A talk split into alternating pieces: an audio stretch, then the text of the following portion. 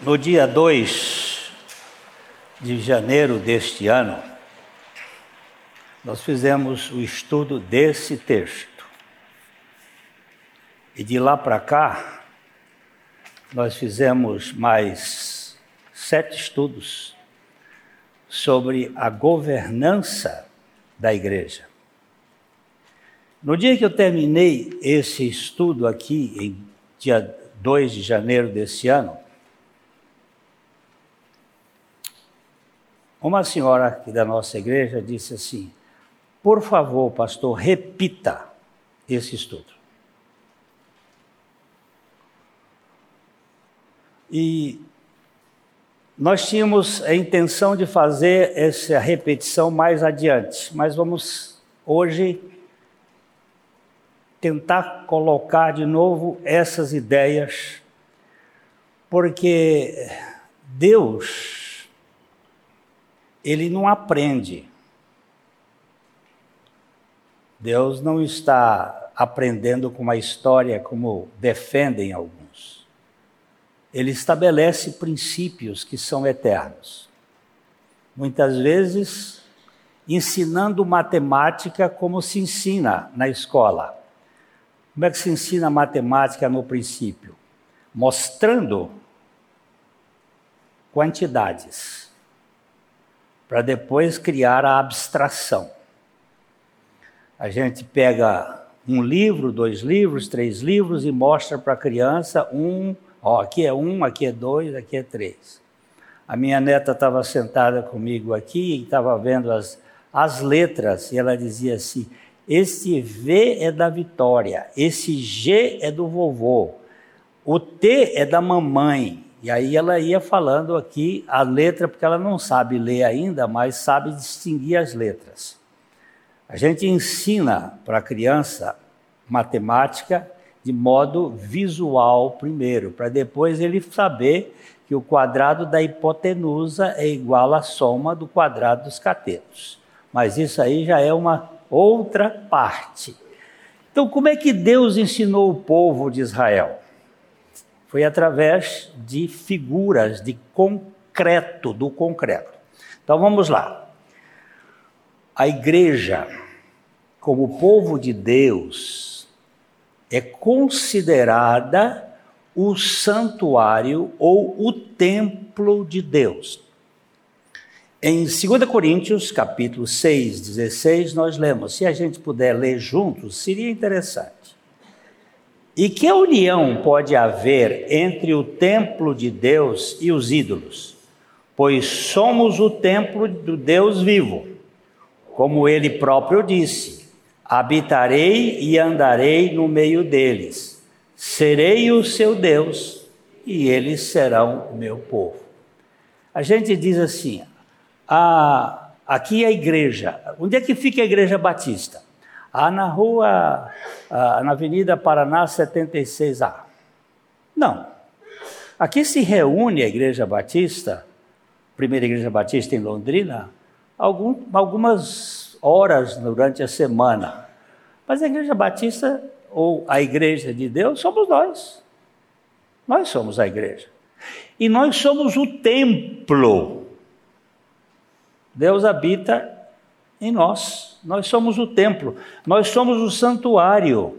Nós, povo, somos o santuário de Deus. A Bíblia diz que Deus não mora em casas feitas por arquitetos.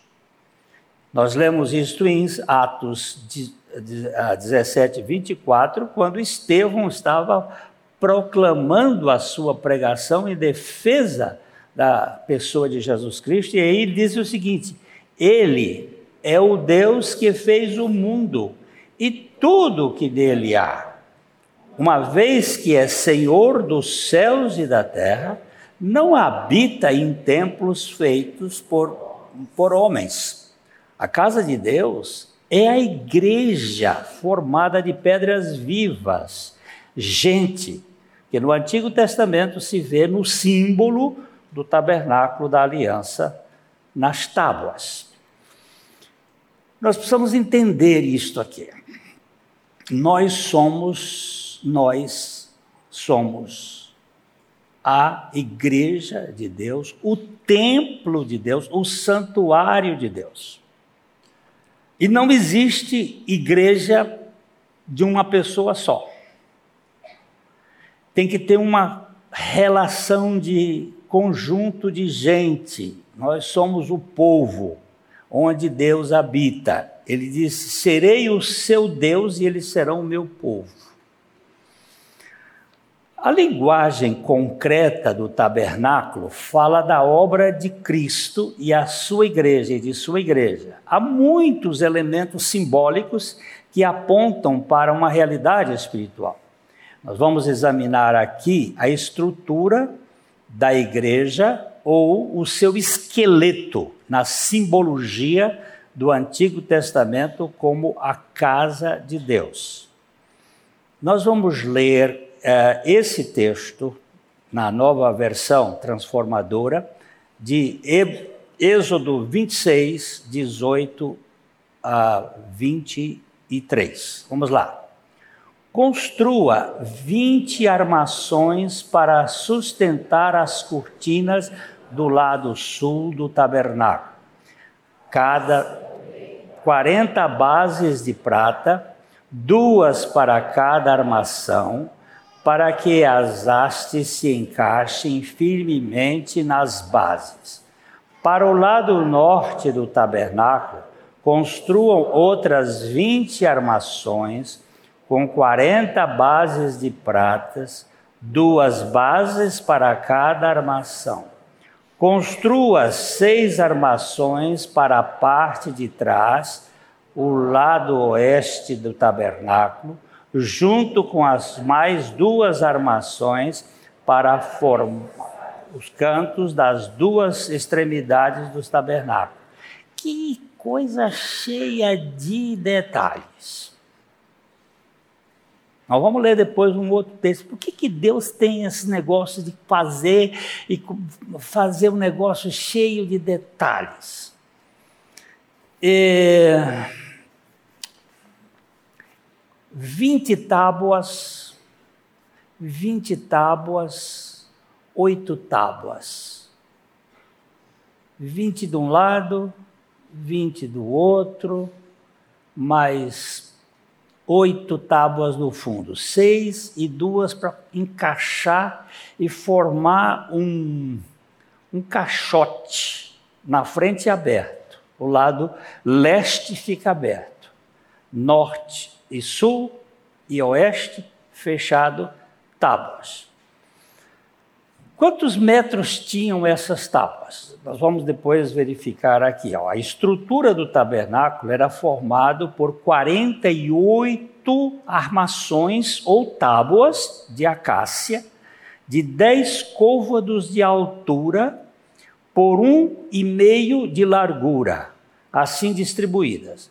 20 tábuas do lado sul, 20 tábuas do lado norte, seis tábuas do lado ocidental e duas tábuas para os cantos, no final da parte ocidental. Um total de 48 tábuas. As tábuas deveriam ser revestidas com ouro puro, que representa o conceito da divindade. Dez côvados igual a quatro metros e meio.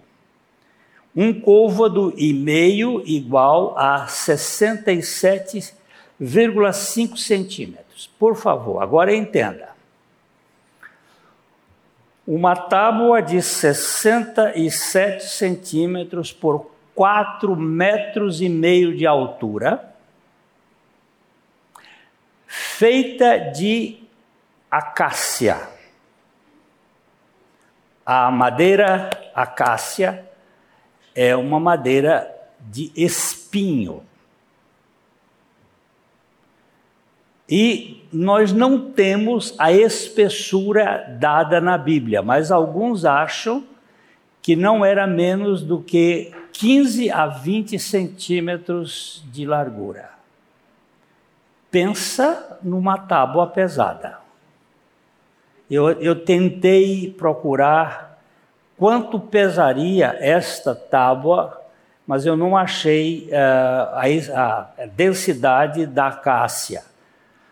Hoje nós não temos mais acácia nessa dimensão. Os estudiosos acham que naquela região do Sinai havia um local onde havia muitas acácias. E a acácia é a madeira que mais se parece com a humanidade. É espinhenta, é dura, é amarga e parece muito com o nosso a nossa queda, porque nós somos isto. Mas ela estava toda revestida de ouro, todas estas tábuas. E elas tinham duas bases embaixo de prata. Por que tudo isso? Por que, que Deus tem essas manias de fazer essas coisas? E, e como é que essas tábuas iriam ficar em pé? Tinha uma tribo, e da, nessa tribo, a, a tribo de Levi, e dentro dessa tribo tinha duas famílias que cuidavam só de carregar essas tábuas e montar de novo cada vez que viajava pensa numa coisa pesada. E como é que essas tábuas ficavam em pé? Olha, quatro metros e meio de altura, 67,5 de largura. A espessura nós não temos, mas não era fina, porque nós vamos verificar.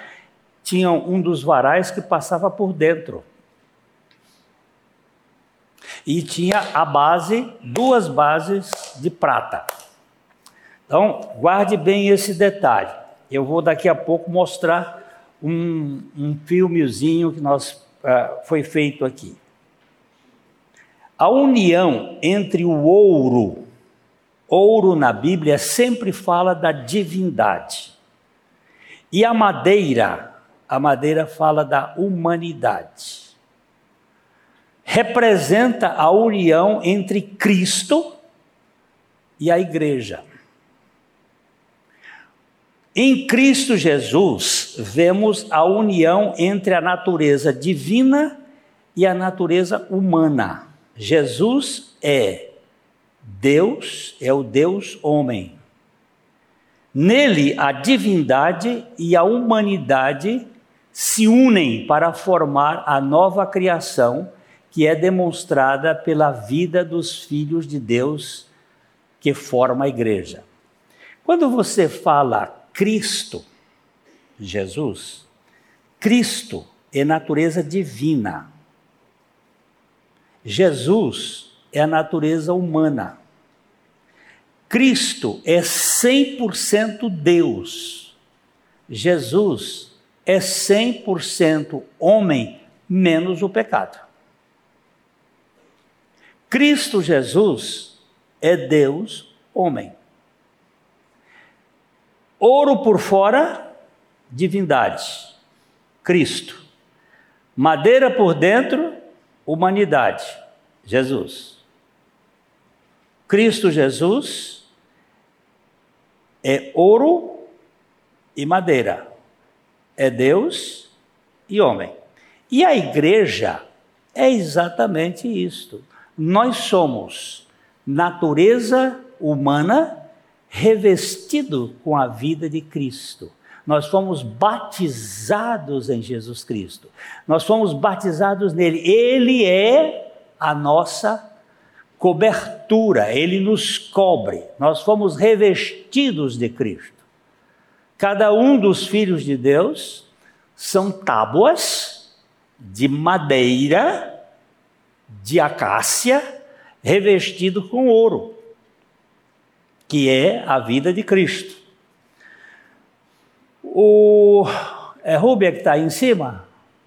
Rúbia, põe por favor aquele, aquele videozinho para a gente ver se a gente entende como é isso.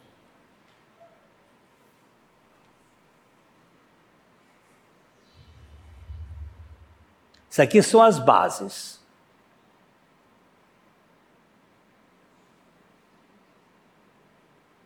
Dá para parar aí? Ó, aqui, não, dá para parar aí.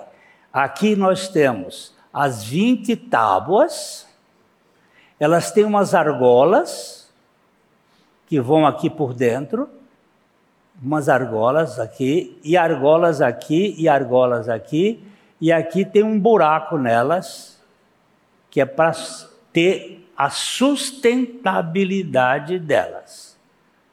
Aqui embaixo está a base de prata. Por que base de prata? Porque prata é o preço da redenção pago por Jesus Cristo. Jesus é a nossa é o nosso fundamento, é a nossa base. A redenção é prata. Quando você vê prata na Bíblia, sempre fala de redenção. Quando você vê cobre, ou, ou cobre, ou bronze, fala de sacrifício. E quando você vê ouro, fala de divindade. Essas três, essas três, esses três metais, eles são tipológicos. A prata é a redenção, o bronze é o sacrifício, o ouro é a divindade. Aqui nós temos essas, você só vê ouro por fora porque Cristo é a nossa vida. Você está vendo? E aqui nós temos as argolas que vão prender os. Agora vamos continuar aqui. Ó. Ó, entrou. Ó. Ó, tá vendo? Tem op, por dentro. São duas, duas e uma duas, é, dois travessões que também são feitos de acácia revestidos de ouro. Eles são feitos de madeira de acácia e revestidos de ouro. É, aqui são 20, 20, 20, 20 vai dar quase, dá mais de mais ou menos 12, 13 metros de, largo, de comprimento. Você imaginou um, um varal de 13 metros de comprimento de um lado e outro? Essas madeiras foram preparadas mesmo por Deus para fazer uma simbologia perfeita da nossa redenção. Então, aqui nós temos o que seria o caixote da, do, do, do tabernáculo. E depois ele ia ser coberto com sete, sete. Olha, já esses meninos são terríveis. Olha só, aqui nós temos os cinco palanques de frente. Esses cinco palanques de frente é a graça para você poder entrar lá. Porque sempre que aparecer as cinco na Bíblia, você pode cheirar que graça está ali por perto. Assim como o seis vai falar de homem, assim como o quatro vai falar da natureza, assim como o três vai falar da trindade, assim como o dois vai falar da divisão, assim como o um vai falar da unidade divina e por aí vai. Cinco é a graça. E aqui nós temos para entrar no tabernáculo, você tem que ter a graça fazendo o caminho. Lá depois eu acho que eles não fizeram, mas lá no meio, aqui assim, ó, tem quatro. Deixa eu ver se. Ah, esses meninos são terríveis.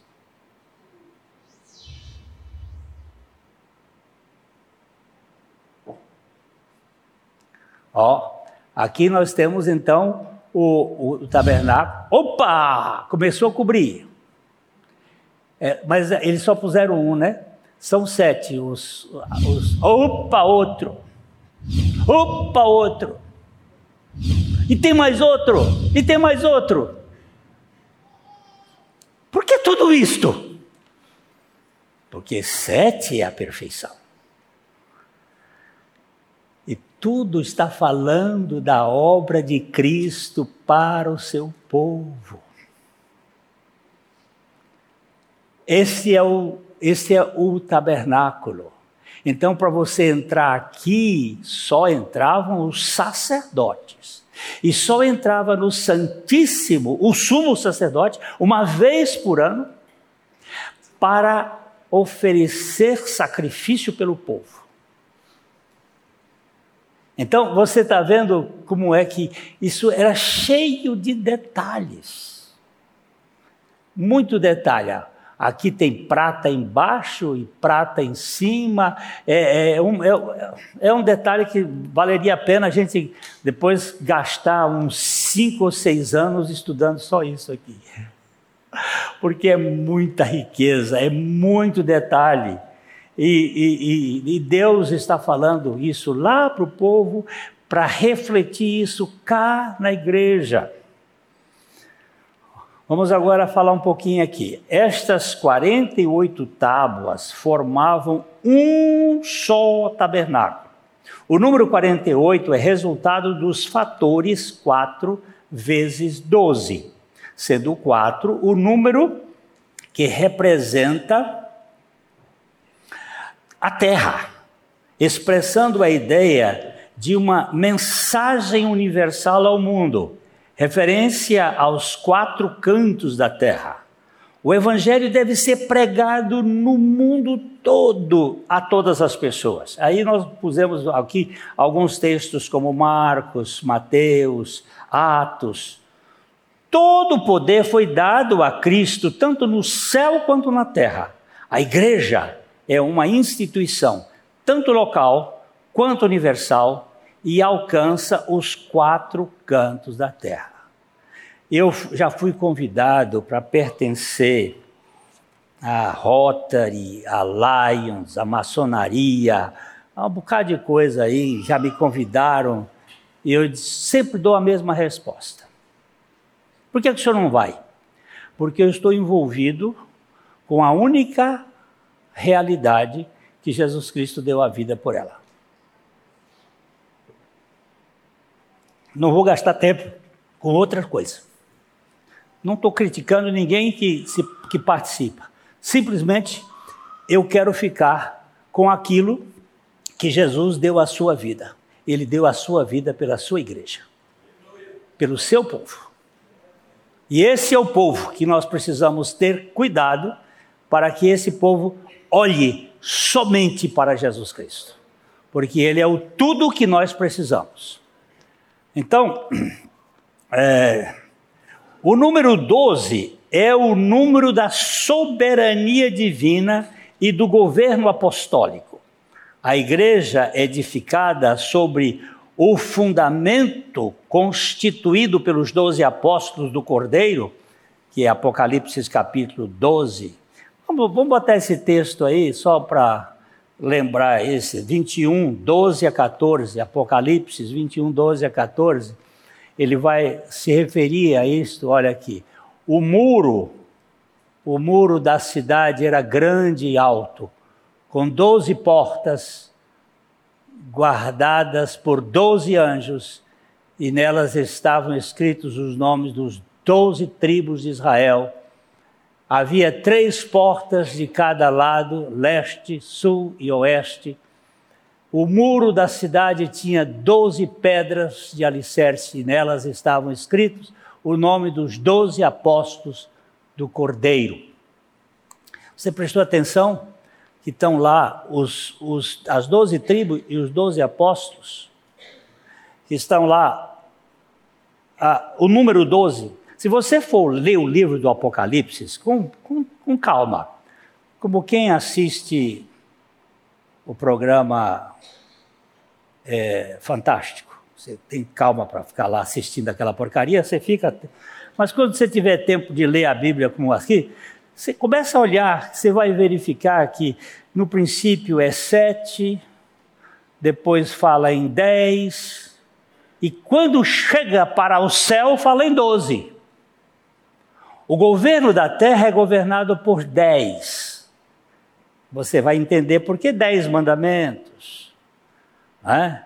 por que dez pragas e coisas assim. Você vai entender por que, que é esse governo da terra. Mas quando passa para o céu, é doze. Aí você percebe, por exemplo, a, a música. A música tem sete notas, sete notas. Mas para que uma música, um, um, som seja realmente perfeito, ele tem que ter mais 7, 5, 12.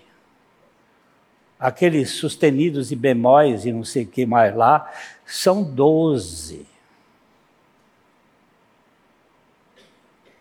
A boa música ela tem que mexer, não só com aquela quantidadezinha de sete. Sete é bonito, mas quando chega no 12, aí você começa a ter deleite. Tudo tem um significado, não é uma coisa qualquer. O número 12 é exatamente isto. Esses primeiros apóstolos de Cristo simbolizam a autoridade apostólica e a igreja deve permanecer sempre firme na doutrina dos apóstolos. Você viu que, depois eu vou passar de novo aquela coisa, você viu que tem duas por fora, dois varais por fora, dois por dentro e um enfiado no meio. Por quê? Tem razão. Deus não, Deus não dorme de touca. E Deus não pensou isso na história, ele pensou isso na eternidade, antes que tudo acontecesse. O bom arquiteto, ele prepara a construção do papel, nos planos, não é assim, dona Fernanda? antes da construção. A construção tem que depois refletir aquilo que o arquiteto projetou. Então, vamos lá. As tábuas de acácia revestidas de ouro puro estampam tanto o caráter de Jesus Cristo, como também essa verdade deve ser vista em sua igreja. As tábuas apontam para o crente que está firmado em Cristo, que foi liberto de uma vida de pecado e foi regenerado, moldado e conformado ao padrão de Deus. Em Cristo nascemos de novo pela palavra de Deus e somos tornados co-participantes da natureza divina. Por favor, vamos ler o 2 Pedro 1,4. 2 Pedro 1,4. Ó, e por causa da sua glória e excelência, ele nos deu grandes e preciosas promessas, são elas que permitem a você participar da natureza divina e escapar da corrupção do mundo causado pelos desejos humanos.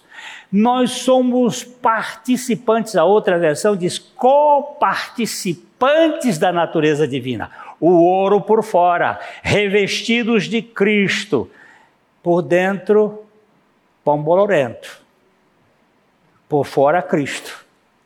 Temos uma natureza humana, temos um, uma madeira de acácia, acácia com, com espinhos, como estas tábuas de madeira revestidas de ouro permaneciam de pé e unidas com firmeza no tabernáculo? Elas tinham bases de prata que serviam de fundamento. A prata equivale ao preço pago pela redenção do pecador.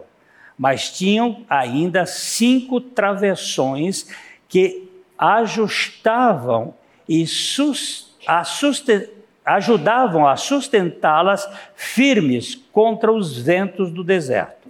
E aqui vem, vamos parar um pouco. Vamos ler aqui o texto e depois eu queria que repetisse a visão. Faça travessões de madeira de acácia para ligar as armações, cinco travessões para o lado norte do tabernáculo, cinco travessões para o lado sul, faça também cinco travessões para a parte de trás do tabernáculo, que ficará virada para o oeste as, o travessão central, ligado meia altura às armações, se estenderá de uma ponta à outra do tabernáculo.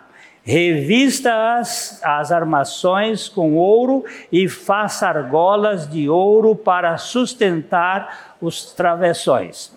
Ainda revista de, com ouro os travessões. O que, que esses travessões estão fazendo aí?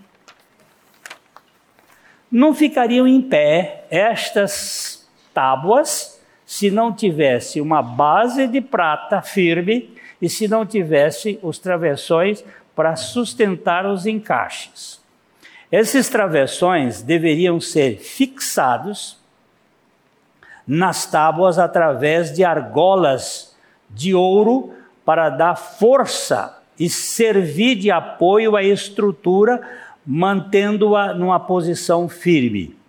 Esse, sem esse reforço, a estrutura seria facilmente abalada pelos ventos do deserto. Podemos notar que a função desses travessões era dar, dar estabilidade e firmeza ao esqueleto do tabernáculo. Vamos botar de novo esse negócio aqui. Deixa você ver outra vez como é que funcionava.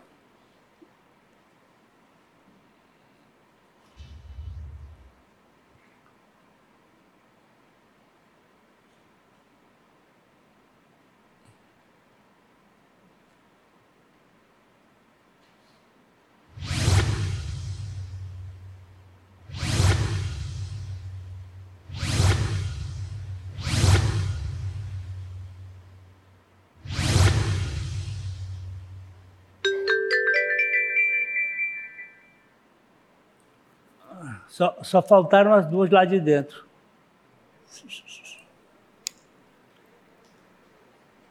Lá dentro também tinham duas. Agora é que eu vi que faltaram as duas de dentro. Mas tá. Botou?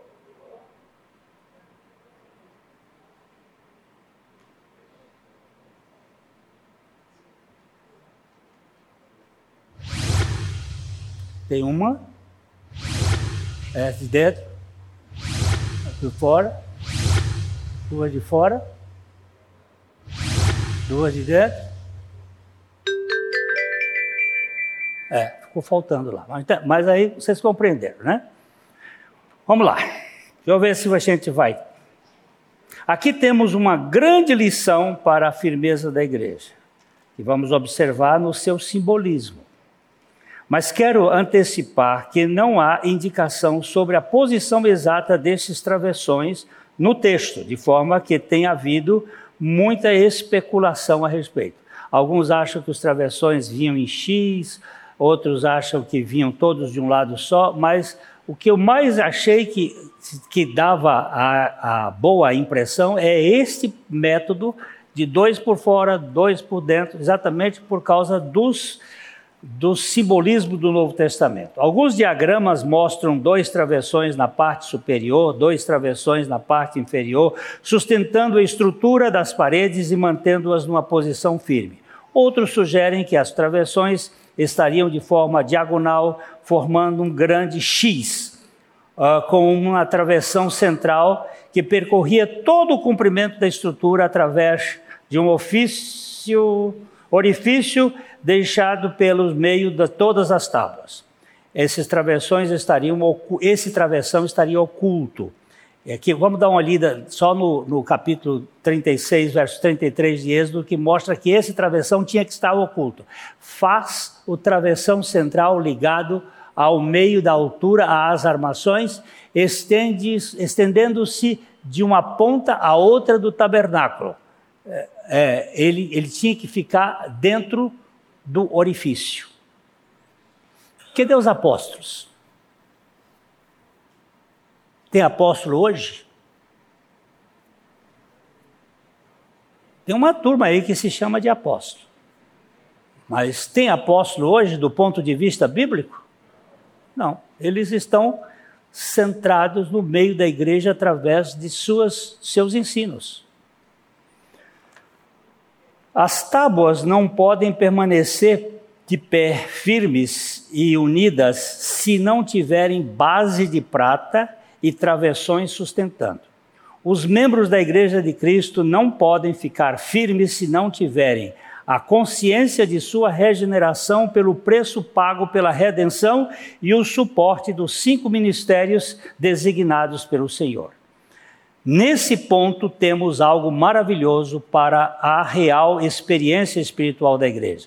A verdadeira unidade da igreja não pode ser organizada, mas exercitada, disse Jones Lessuget.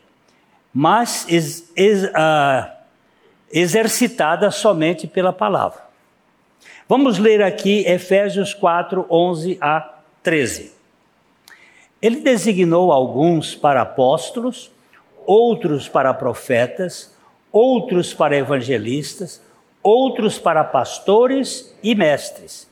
Eles são responsáveis por preparar o povo santo para realizar sua obra e edificar o corpo de Cristo, até que todos alcancemos a unidade que, que a fé é que a fé e o conhecimento do Filho de Deus produzem e, e amadureçamos chegando à completa medida da estatura de Cristo. Quantos são os ministérios da igreja? Está dito aqui. Repita. Cinco. Quais são? Sem olhar para o papel: apóstolo, profeta, evangelista, pastores e mestres. Que deu o negócio de novo? Bota lá de novo. Vamos lá de novo.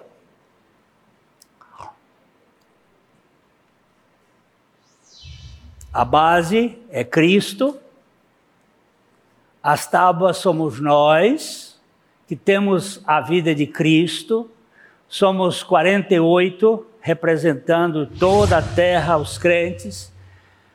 Estes aqui são, para, para, para, para desse. Estes aqui são os apóstolos. Esse é, é o ministério dos apóstolos. Ele fica oculto. Eu, eu vou achar ele na Bíblia. Eu vou achar Paulo, eu vou achar Pedro, eu vou achar João na Bíblia. Eles estão ocultos. Eles morreram no final do primeiro século. Mas eles estão vivos aqui na igreja. Através dos seus ensinos, da sua palavra, do seu caráter, eles estão vivos, mas eles estão ocultos. Depois, para, para, para. Pode ir, pode ir esses de fora. Pode ir lá com ele. Dois de fora. O que são os dois de fora? Profetas e evangelistas. Eles estão voltados para quem? Para alcançar pessoas, para buscar pessoas. Profetas e evangelistas. Estão sustentando, mas olhando para fora. Depois, nós temos dois de dentro. Ó, os dois de dentro. Quem são os dois de dentro? Pastores e mestres, cuidando daqueles que já foram alcançados. Para quê? Para que haja unidade, para que haja maturidade, para que haja crescimento da igreja, sustentando o, as tábuas. Você acha que Deus iria perder em fazer aquilo lá para um povo, quando esse povo está lá no, no, no, na cidade celestial, representado nas doze tribos e os doze apóstolos, representando o povo dele que ele escolheu para ser o instrumento tanto de trazer o Messias como de proclamar o Messias. O Messias veio pelo povo de Israel, mas o Messias é proclamado pela igreja de Cristo hoje. Isso é de uma importância fundamental. Quando visto no conjunto, os cinco travessões podem ser interpretados com a ótica do Novo Testamento. Vemos que cinco é o número da graça de Deus e que essa graça se manifesta na igreja de muitas formas uma forma pela qual Deus trata o seu povo para lhe dar estabilidade é através dos cinco ministérios que ele designou. Por isso, acredito que os cinco travessões são os cinco ministérios interpretados assim pelo Novo Testamento. Dois voltados para o lado de fora da igreja, que são profetas e evangelistas. Dois olhando para o lado de dentro, pastores e mestres. E um que se encontra invisível, que são os apóstolos do início da igreja. Assim, com esses cinco travessões deveriam estabilizar toda a estrutura, evitando que o tabernáculo sofresse algum abalo por causa de qualquer vento que o atingisse. Deus colocou cinco ministérios em sua igreja, templo, para protegê-la de ser levada por qualquer vento de doutrina. Precisamos ver que aqui a igreja, precisamos ver aqui a igreja firme nos fundamentos de Cristo. Que, que acontece muitas vezes que a igreja vai para lá e para cá? Porque esses ministérios são esquecidos, são deixados de lado. A, a, a questão desses ministérios é fundamental para que a igreja possa ter o seu desenvolvimento. Para que o corpo de Cristo fosse edificado, ele designou alguns para apóstolos, profetas, pastores, evangelistas e mestres, assim como os travessões tinham a função de manter as tábuas unidas firmemente do mesmo modo que esses ministérios, que constituem a formação do presbitério, mantêm a igreja unida em seu propósito. Sem estes cinco ministérios, a igreja perde a estabilidade, a firmeza e até mesmo a sua estrutura. O que nós precisamos é descobrir onde estão estes travessões, porque Deus já formou. Eles estão na igreja. Profetas, evangelistas, pastores e mestres. Não tem que ser feito lá fora. A, igre a igreja tem. Nós estudamos aqui que Paulo deixou Tito em Creta. Creta, uma cidade que tinha que tinha cerca de 100 cidades, uma, uma ilha que tinha cerca de 100 cidades no tempo de Homero, que no tempo de Paulo devia ter muito mais, e que pessoas foram convertidas naquelas cidades e eles não tinham seminário, mas tinha cemitério.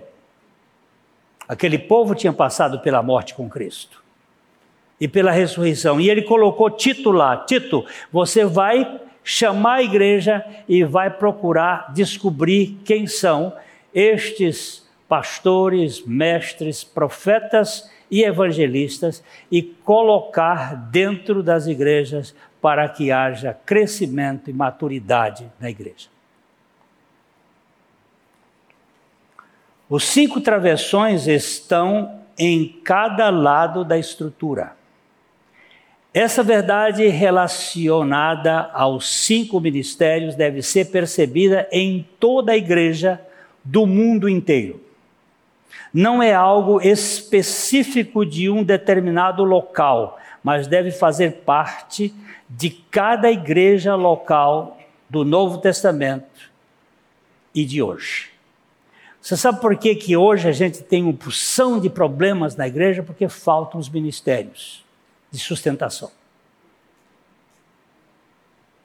Às vezes nós temos um pastor só numa igreja para cuidar de centenas de pessoas. E ele vai sustentar como? Através do medo, da culpa, da vergonha, do dever e do interesse. Não é por meio da vida de Cristo. E cria cabrestos e põe aqui, e aí um pula para cá, outro pula para lá. Por quê? Porque não tem a manifestação do fundamento de Cristo. Não sustenta. Aí dá problema. Como aqui nós tivemos problema. E nós temos que buscar o método de Deus que sempre funcionou. O método de Deus não erra. Se não tivermos alertas para isso, nós vamos ter problemas. A igreja, que é povo, é a casa de Deus, edificada sobre o fundamento estabelecido pelos apóstolos e profetas. Vamos ler Efésios 2, 20 e 22. Tendo Jesus Cristo como pedra angular, no qual todo o edifício é ajustado e cresce para tornar-se um santuário santo no Senhor. Nele vocês também estão sendo edificados juntos para se tornarem morada de Deus por seu Espírito. Não há dúvida de que se há um só Deus, um só Cristo, uma só cruz, um só Espírito, há somente uma só igreja. Diz Hodge. Alguém disse que a igreja não é uma democracia na qual escolhemos a Deus, mas uma teocracia na qual Ele nos escolheu. Portanto, devemos agir de acordo com seus princípios e padrões, para que em tudo Ele seja glorificado e nós sejamos edificados por Ele. É, o, o método de Deus sempre deu certo. O método do homem sempre dá errado, em termos de igreja. Então, eu queria que você observasse. Por favor, bota outra vez e bota as coberturas para poder ficar bem claro para todo mundo. Outra vez e põe as coberturas, por favor.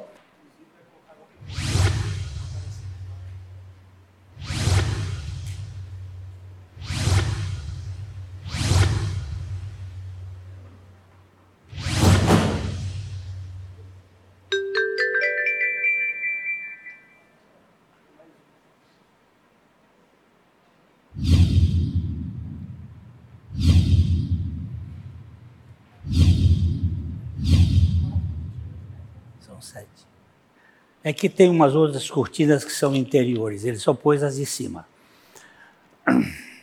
Mas a cobertura, a, aquele local, ele tinha que ser um, tinha toda uma figura, tem pele de texuco, que é para não esquentar.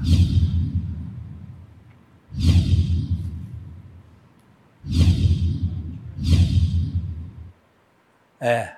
Tem, tem uma, é uma outra que é branca aqui por cima. Essa daqui não está certa. Tem uma que é branca, que é para não esquentar no sol. Você sabe que o, o, o preto acolhe tudo, o branco separa tudo, se reflete. Mas o que eu queria que você entendesse é que igreja não funciona por liderança formada na FGV ou formada em seminário. Igreja funciona com liderança formada na base do Novo Testamento. É o povo de Deus que lê a Bíblia e obedece à Bíblia, porque a Bíblia tem segurança para todos nós. É, que o Senhor vai nos manter firmes nesse processo. A gente sabe que tem resistências, resistências de, de poder, mas na igreja tem que ter a condição de lavar pé e não a condição de querer ser grande. Porque foi essa a obra que Deus deu para nós, não foi, pastor? Para lavar pé, né? Vamos lavar pé?